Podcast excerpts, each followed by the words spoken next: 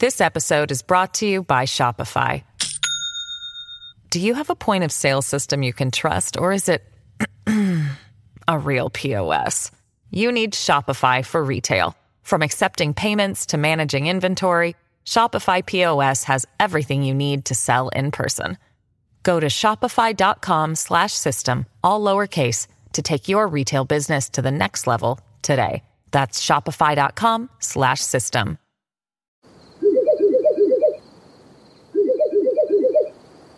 La libertà ti sta chiamando. Sono arrivati gli incentivi Jeep. Oggi sei libero di scegliere Jeep Avenger, il suburbano più compatto di sempre, in versione elettrica, ibrida e benzina, tutte alla stessa rata. Gli incentivi Jeep ti aspettano. Corri in concessionaria, ora. Info su jeepofficial.it. Pronto?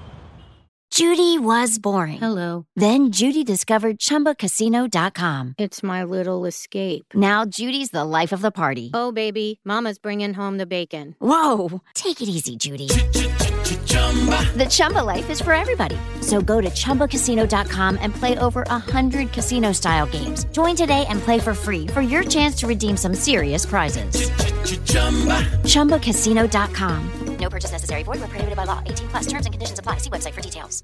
Before Sarah discovered ChumbaCasino.com, she enjoyed chamomile tea Come on, big jackpot. and being in PJs by six. Let's go. The new fun Sarah often thinks about the old boring Sarah Yes. and wonders if that Sarah ever really existed. Chumba Casino has over 100 casino style games. So join today and play for free for your chance to redeem some serious prizes. No purchase necessary. Void where prohibited by law. 18 plus. Terms and conditions apply. See website for details. Un amore negato, una morte misteriosa ed un caso che dividerà l'Italia. Benvenuti a Direful Tales. Questo è il caso degli ziti di Giarre.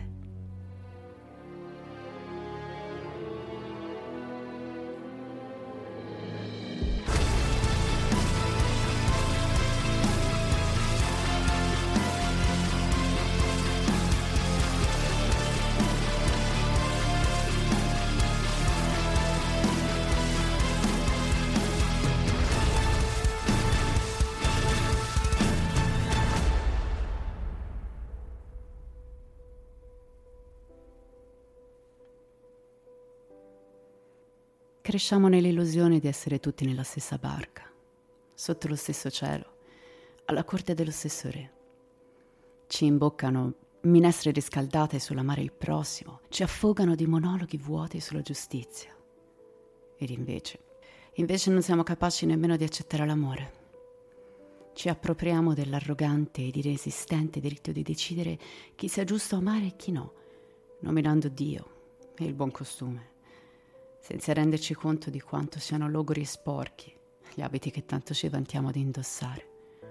Così era e così è. I più coraggiosi pestano i piedi, nella speranza di cambiare un paese che stringe forte al petto i suoi baluardi medievali, mausolei di un pensiero che avrebbe dovuto crepare molto tempo fa. Così era e così è. Non sei libero di amare chi vuoi. Non hai mai potuto. E allora torniamo indietro. Torniamo a Giarre, in Sicilia. Si usa spesso dire, qua un tempo era tutta campagna. Beh, in questo caso è vero. Sulla lingua asfaltata dove ora sfrecciano i ragazzini in bicicletta, in passato, sorgeva un limoneto splendido e rigoglioso. E purtroppo è qui che il 31 ottobre del 1980 vengono ritrovati morti Giorgio Agatino Giammona e Antonino Galatola, abbracciati, freddati da un colpo di pistola ciascuno, a monte esecuzione. La prima volta che l'Italia affronta un omicidio a sfondo omofobo. Giorgio ha 26 anni, è un ragazzo tranquillo e riservato, con una leggera barbuzia ed un bel sorriso. Gira spesso a bordo del suo indimenticabile Ciao, che lo fa fuggire dalla famiglia con cui non ha un bel rapporto. Giorgio è figlio di una relazione extraconiugale tra la madre e un ricco commerciante di nome Salvatore Giammona. Quando è bambino, il marito della madre muore, lasciando un vuoto incolmabile. Salvatore non sposa la madre, non vuole avere niente a che fare con il figlio, anzi, lo spedisce in collegio dai Salesiani, da cui Giorgio farà ritorno ormai quattordicenne, consapevole della sua omosessualità. Ma in paese non c'è posto per queste sconcerie, e nemmeno nel cuore di Babbo Salvatore. Anzi, c'è astio, risentimento. Nel 1978 Giorgio viene scoperto in macchina con un sedicenne da alcuni carabinieri. Questo evento gli fa guadagnare una denuncia e il marchio di ricchione, offesa che lo accompagnerà ad ogni passo nella sua quotidianità di paese. Poi però accade qualcosa. Accade che Giorgio incontra l'amore. Incontra Antonino. Anche lui è un ragazzo timido. Ha 15 anni e passa ogni momento possibile con Giorgio. Nella famiglia di Antonino Giorgio trova l'accoglienza che tanto avrebbe desiderato avere tra le sue quattro mura di casa. Spesso Salvatore affama il ragazzo e allora la mamma di Antonino aggiunge un piatto in più alla tavola. Che posto c'è sempre e se non c'è, si fa. Questo è d'altro per quel caro amico di suo figlio. Il padre Orazio, giocattolaio ambulante, lo prende a lavorare con sé, girando i vari paesi con il loro camion pieno di balocchi. Sembra un sogno, ma purtroppo il 17 ottobre 1980 Giorgio e Antonino svaniscono nel nulla. Le famiglie li cercano disperati, ma i due non si trovano. Potremmo dire che è adesso che inizia la nostra storia e voi potreste dirmi di aver appena conosciuto i suoi protagonisti. Ed invece no, perché il personaggio principale di questa storia è un altro, l'omertà, e durerà 41 anni. Rosa, la sorella di Antonio, ricorda una telefonata avvenuta in quei giorni tra sua madre e quella di Giorgio. A quanto pare quest'ultima avrebbe cercato di rassicurare la donna, dicendole che il figlio spariva spesso per un paio di giorni con alcuni ragazzi giovani e quindi di non preoccuparsi. Non solo. La famiglia di Antonio, una volta realizzato che tra i due giovani c'era qualcosa di più di una grande amicizia, avrebbe cercato di allontanarli da casa, ripudiandoli. Ancora oggi Rosa nega l'omosessualità del fratello. Antonino sarebbe stato solo un quindicenne troppo ingenuo, abbindolato da un ragazzo furbo e più grande di lui. Nessuno crede al possibile amore tra i due. Non può essere, non può esistere l'amore tra due uomini. È contro natura. È contro Dio. Arriva il 31 ottobre però, e quando un contadino trova i corpi di Giorgio e Antonino, i carabinieri si dicono certi sull'accaduto. I ragazzi erano insieme e si sono suicidati per la vergogna di un amore impossibile. Una sorta di Montecchi Capuleti della piccola Sicilia rurale, confermata a quanto pare anche da un biglietto che viene ritrovato stretto tra le mani dei due amanti. La nostra vita era legata alle dicerie della gente. È notte quando i cadaveri vengono trovati.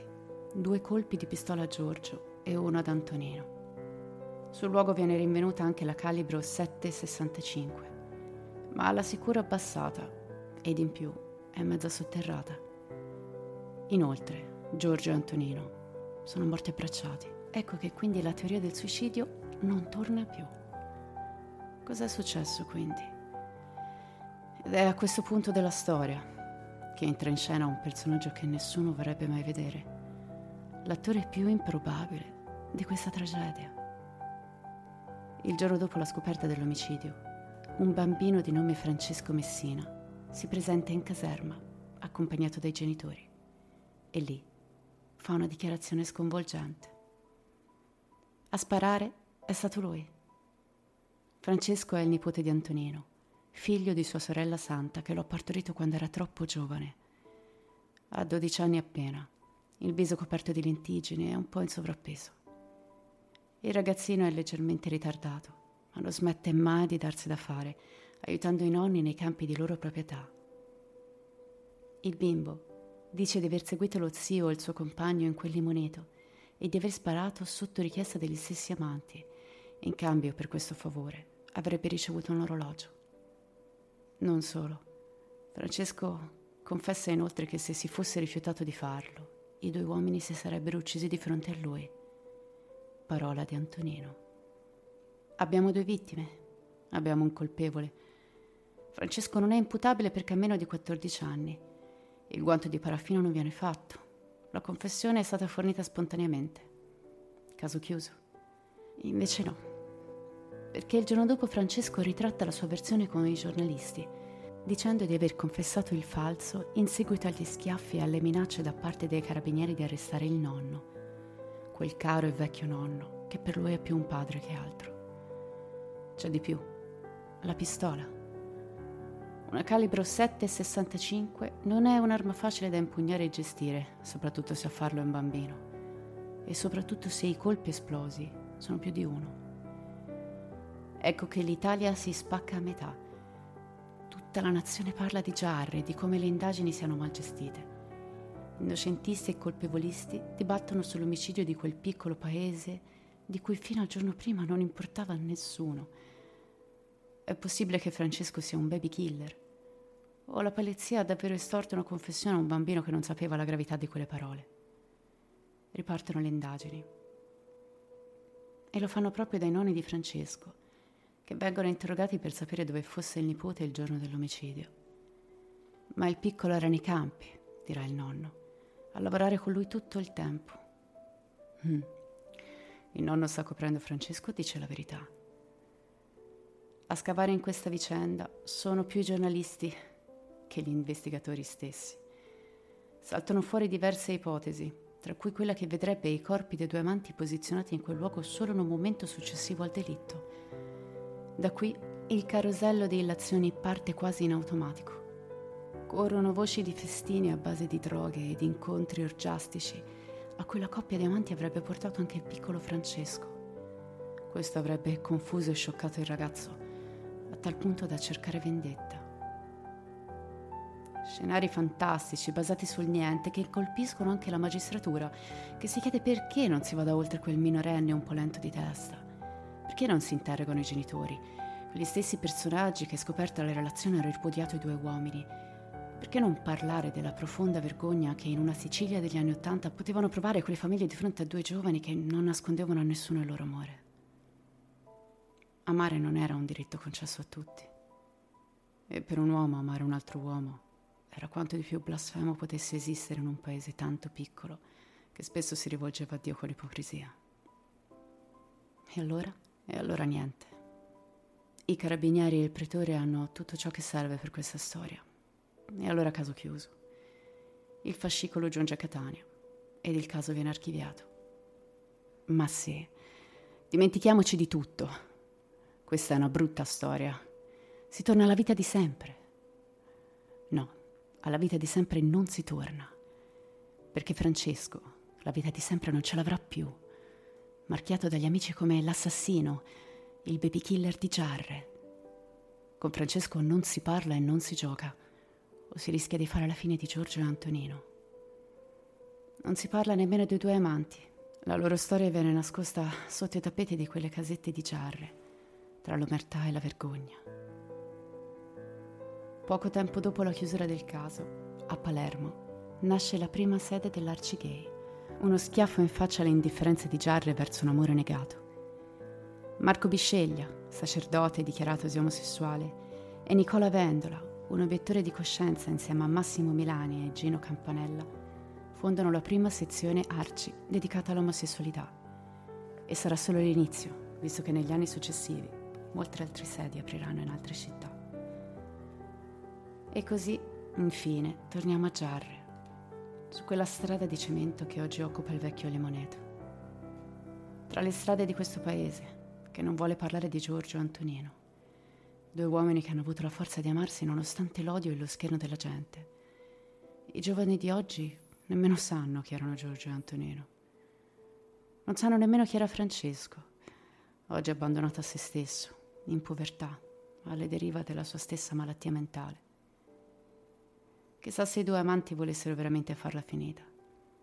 Chissà se sperassero in un paradiso insieme, in un Dio giusto che non guarda a niente se non all'amore. Forse sono stati veramente giustiziati, come si fucilano i traditori, per ripristinare l'onore perso di due famiglie siciliane. Purtroppo non c'è dato saperlo, ma è giusto non dimenticare che Giorgio e Antonino siano ad esempio a quei giovani che temono di amare chi desiderano, che ci ricordino di non abbassare la testa alla vergogna insulsa che altri possono provare nei nostri confronti. L'amore di questa coppia, in un tempo, in un luogo in cui non era permesso, sia un urlo contro la violenza e il pregiudizio che ancora oggi affondano l'Italia. Per gli ziti di Giarre, per l'amore vero, per Giorgio, Antonino e anche per Francesco. Fatemi sapere cosa ne pensate inviando un messaggio privato sulla pagina di Facebook Direful Tales oppure unendovi al gruppo Telegram Direful Tales Asylum. Noi ci vediamo venerdì con il ritorno degli episodi di Chilling Summer, le puntate del podcast interamente dedicate alle vostre esperienze personali. Vi ricordo inoltre che a settembre tornano le live sul canale Twitch di Direful Tales. Vi ringrazio per la compagnia e ci vediamo al prossimo episodio. Come sempre, restate spaventati.